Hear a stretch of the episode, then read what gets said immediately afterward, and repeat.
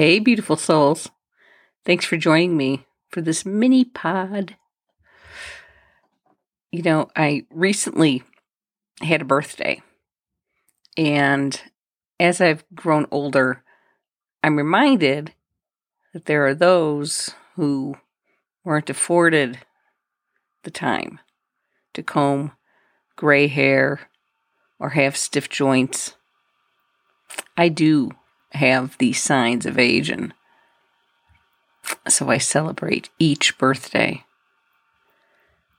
You know, not doesn't have to be in a huge way, but I do celebrate my birthday. My mom likes to tell me the story of my birth every year.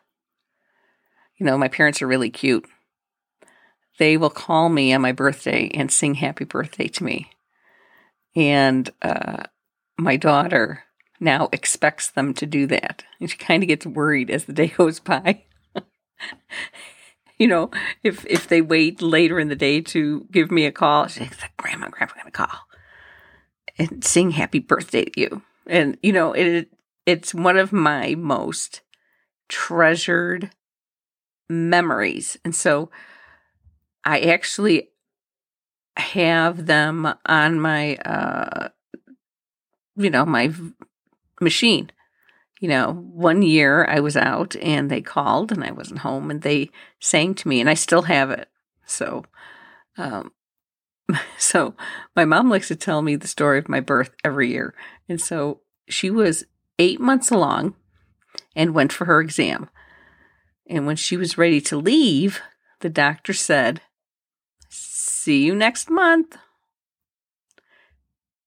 After I was born, he told her that he knew he would be seeing her the next day, but didn't want her to be nervous. So I was born one month early at Prentice Women's Hospital in downtown Chicago. And when my mother came to, he told her that they had a baby girl and that I weighed three pounds, four ounces. My mom said, uh, hold on. Wait, this is no time to joke. And just tell me the truth. And he repeated that, and she cried.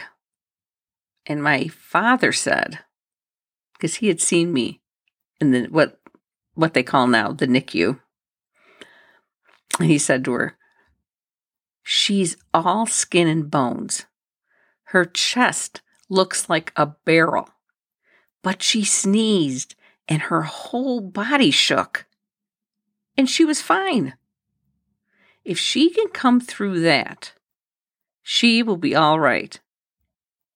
So, my mother called her mother, and when told my weight, my Sicilian grandmother said, That's not even a pot roast.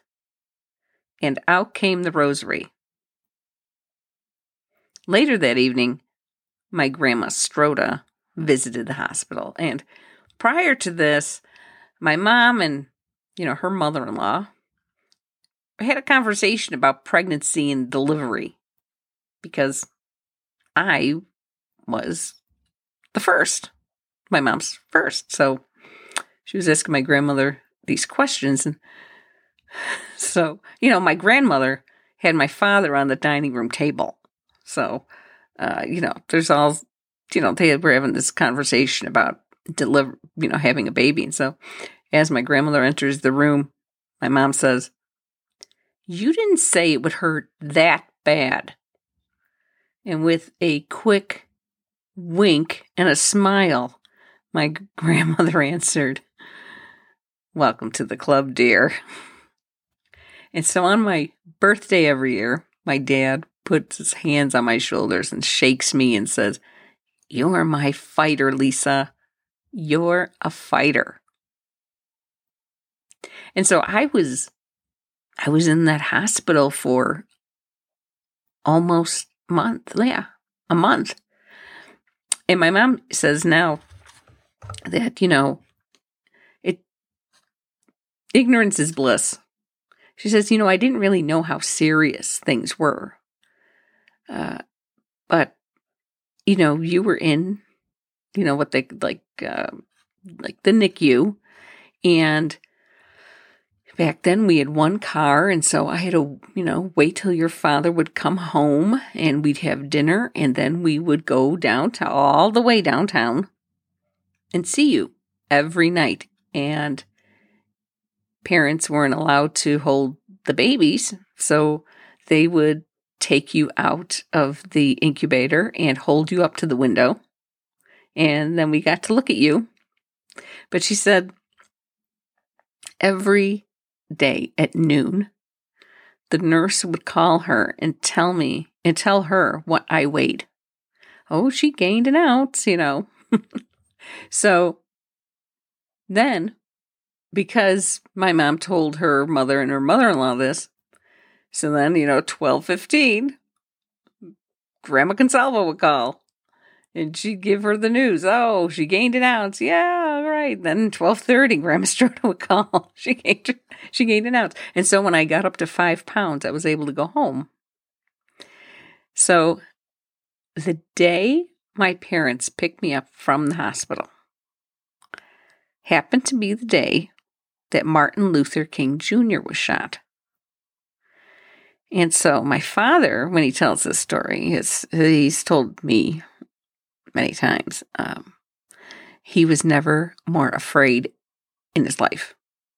He didn't think he was going to be able to get us home.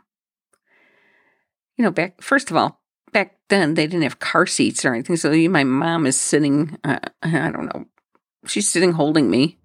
They're going down the Kennedy Expressway, and my dad said they had called out the National Guard.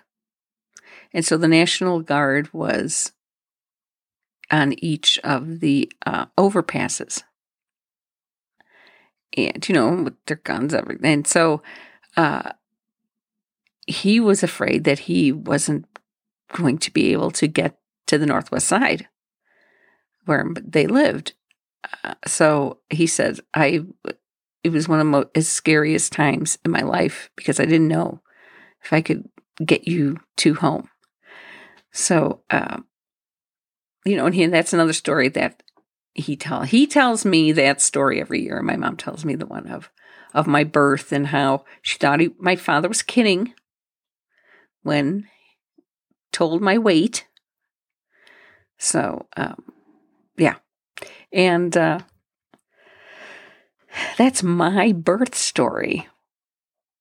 So I just wanted to share that with you because uh, it's just something that you know even to you know my mom has to tell me this every year she tells you know it's like she was she relives it uh, my birthday that uh uh you know this was just something traumatic but she says you know i really i didn't know better because, you know, I never had a baby. So, you know, I, I didn't know that, uh, you know, there were a lot of things that could have gone wrong being in the hospital, you know, after, you know, for a month and stuff. So I just wanted to share that with you. Have a, uh, a, great week and keep faith.